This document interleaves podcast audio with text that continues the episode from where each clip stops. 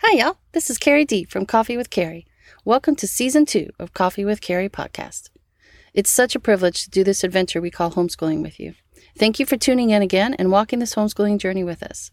If you're new to us, you can find us on Instagram at Coffee with Carrie Consultant or at our website, coffeewithcarrie.org. So stick around, pour yourself a cup of coffee, put your feet up, and take a little coffee break with me. I think you'll be encouraged.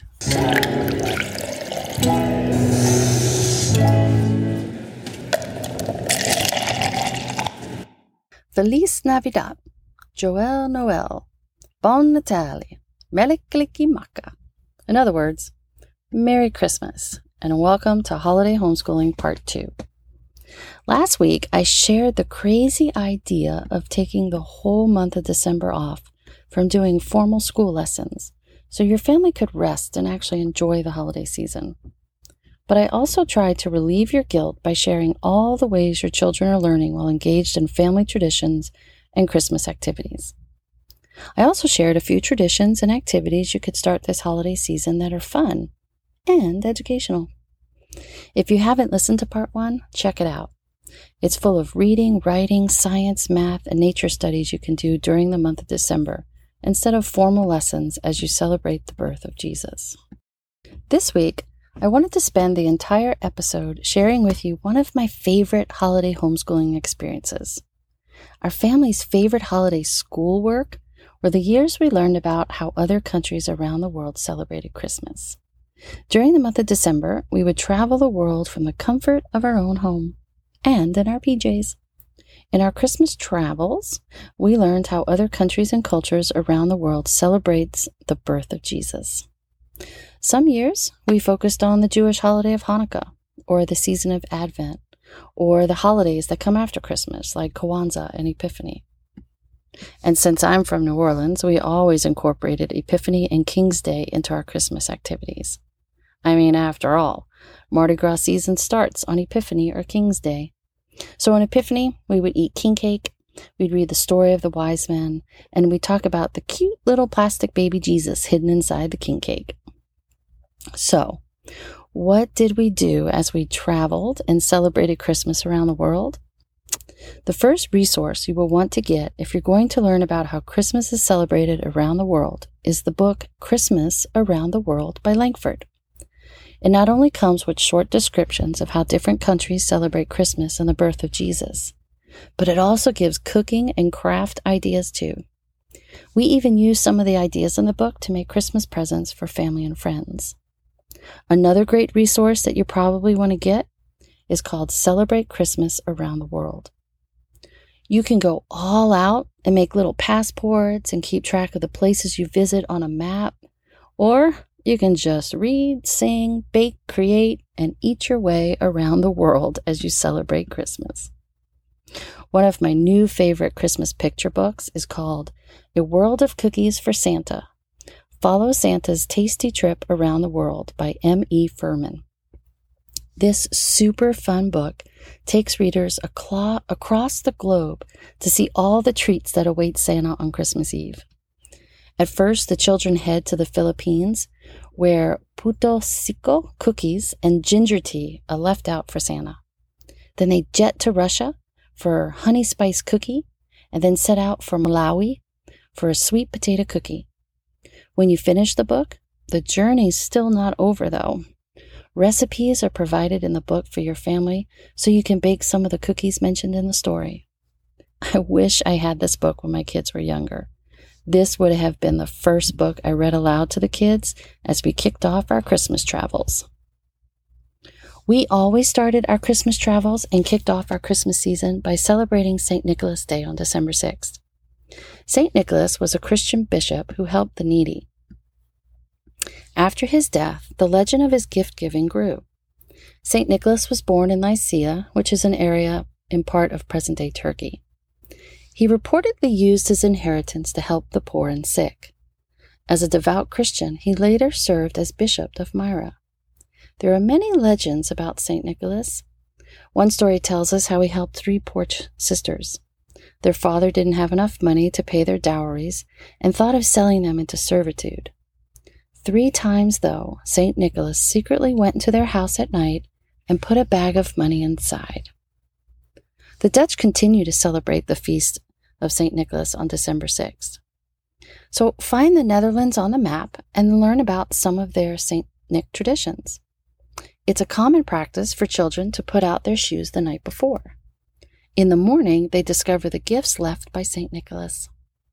And then Dutch immigrants brought the legend of St. Nicholas, known to them as Sint Nicolaas, or by his nickname, Sinterklaas, to America in the 1700s. Our family loved putting our shoes out on the eve of December 6th. The kids would wake up to chocolate gold coins and brand new pair of shoes. As the kids reached puberty, they grew out of their shoes faster than we could adequately use them. So, in the spirit of St. Nicholas, we donated presents and some of our slightly used shoes, and sometimes a few new pairs, to a local community center in our town. The presents and the shoes were then given to needy families in our area. December 6th is also special for my family. It was my dad's birthday. When my son was a toddler, he had trouble saying grandpa or papa, but he could say the word cookie. I know, go figure. Anyway, when my son was a toddler, my dad was already getting old and his body was pretty frail. He couldn't play with my son on the ground or outside like he did with my daughter. However, he could sit in a chair and talk with my son and play hand games with him and read him stories. My dad also had a super sweet tooth, so these little play dates with my dad always ended with eating cookies together. So my son associated my dad with cookies. So Joe never called my dad Grandpa or Papa. He always called him Cookie. So every December 6th on my dad's birthday, we honor my dad in his memory by baking a ton of cookies and we call it National Cookie Day. So in Mexico, Christians celebrate Las Posadas. Find Mexico on a map and learn about Las Posadas, and then learn about some of Mexico's Christmas traditions. With your family this holiday season, see if you can attend a Las Posadas. We live in Southern California, so visiting Olvera Street during the holiday season was always a treat. Make some Mexican hot chocolate and read The Legend of the Poinsettia, or find some traditional Mexican sweetbread to share with your family. Make some paper luminaries and use them to decorate your backyard or your sidewalk. Italy is where the tradition of nativity scenes or creches originated. So find Italy on the map and learn how nativity scenes came to be. The nativity scene is said to have originated with St. Francis in 1223 when he constructed a nativity scene in a cave in a small Italian town and held Christmas Eve Mass and a nativity pageant there. Each year, we made our own clay and wooden figure nativity scenes, which I still put out on the mantelpiece every year. Sometimes we gave them away as presents to family and friends. I also collect nativity sets, so the most pr- prominent decorations in our home at Christmas time isn't the tree, but of baby Jesus. And I set up all my nativities in the front room. Some are traditional, some are homemade, and some come from different countries. When the kids were little, I had several child friendly nativity sets so my kids could play with them and move them around as they told the story of Christmas. Get your hands on some panettone bread or make homemade biscotti or pizzelle cookies. Read the legend of old Befana and her search for the Christ child. And since we're Italian, we host a Christmas brunch on Christmas Eve. And some years, we serve the Feast of the Seven Fishes. Some church historians state that the tradition of Christmas tree, also known as the Tannenbaum, began in Germany. So, find Germany on the map and find out how they celebrate Christmas. German and Dutch immigrants also brought their traditions of trees and presents to the New World in the early 1800s. The evergreen Christmas tree is a symbol of everlasting life and in some cultures also represents the tree of life, which is why many ornaments are apples. Germany is also known for the tradition of all things gingerbread. One of our favorite traditions to this day is decorating our Christmas tree the day after Thanksgiving and then making gingerbread houses the first week of Advent. Celebrate with your fellow Germans by making homemade ornaments for your Christmas tree and then bake and decorate homemade gingerbread houses. In France, the land of good food and fabulous chefs, One Christmas celebration is to bake and eat 13 different desserts. All the desserts are made from different types of fruits, nuts, and pastries. While our family didn't bake 13 different desserts for Christmas Day, we do spend a lot of time baking cookies. In Sweden, on December 13th, the feast of St. Lucia is celebrated. In remembrance of St. Lucia, each year the eldest daughter in every family dresses in a long white gown with a red sash at her waist and wears a crown of candles and berry leaves upon her head. She serves the rest of her family trays of coffee and delicious buns. While our family never participated in this tradition, my nieces faithfully do it every year. In Brazil, many Christians have a tradition of giving white foods to the poor. Families brainstorm and collect different kinds of what they call white foods that they can donate, such as potatoes, rice, beans. Then they wrap them in white paper and place them in mangers filled with straw. They are then distributed to the needy in their area. Our family did something similar. We have a tradition of helping a family each holiday season. As a family, we pray and talk about friends we know who have had a particularly hard year. We then start collecting food items and presents we can surprise the family with. Over the years, we have other friends involved in the project too. Sometimes we would secretly deliver the goodies so the family was blessed and had no idea who left the gifts. My kids are teens and adults now, but this is one tradition they insist we do every year. Maybe you can think of a friend or a neighbor who has had a particularly hard year financially. Make some baked goods or homemade cards. Pull together money from everyone in the family to buy a few special gifts or grocery items for this family. You can either go Christmas caroling and sing for them and then give them your gift, or you can sneak out of the house one night and secretly drop off the gift on their porch. Then travel to Great Britain and immerse yourself in all things English. Make some wassail or hot cider. Read A Christmas Carol by Charles Dickens. Make Christmas crackers or pomander balls with orange and cloves. Make and wrap your own gift boxes. Make holiday Christmas cards. The tradition of sending Christmas cards began in England. One of our favorite Christmas traditions comes the day after Christmas. We collect all of the Christmas cards that we receive during the month and we place them in our morning basket. During morning devotion, we randomly select a Christmas card from the basket. After we do our morning devotion, we specifically pray for the family who sent us the card. We usually get more than 40 cards a year, so we spend the month of January and well into February praying specifically for friends and family. We use their Christmas cards as a reminder to pray for them. Christians celebrate Christmas in the Philippines with a mixture of Chinese, Spanish, European, and American traditions. However, their main Christmas symbol in the Philippines is the Christmas star. It's found everywhere in the Philippines. They even have a parade of stars. Make different kinds of stars. Make paper stars, glittery stars, straw stars. Spend some time learning about the Star of Bethlehem. Where we live, one of our favorite traditions was visiting a planetarium in December.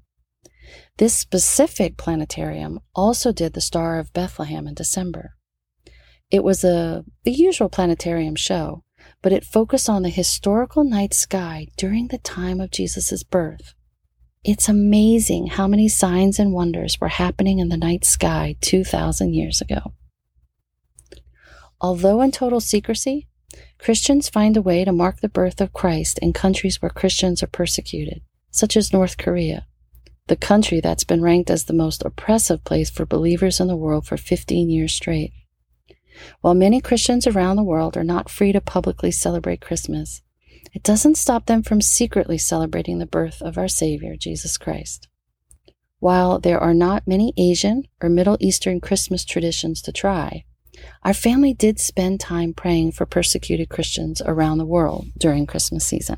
So, if you feel inclined to learn about how Christmas is celebrated around the world, this is the perfect time of the year to do it. If you can't get out of the house or pick up books from your local library due to COVID restrictions, you can find tons of stories and Christmas legends on the internet to read to your kiddos. Pick a few countries, search the web, read some great books, make a few crafts, bake some new treats. You might just be starting a few new Christmas traditions, and you're doing a ton of schoolwork without your kids even realizing it. Thank you for hanging out with us and for joining me for this little coffee break. If this is your first time joining us, you can find us at our website, coffeewithcarrie.org. We also have daily devotions and homeschooling tips at our Instagram account, Coffee with Carrie Consultant.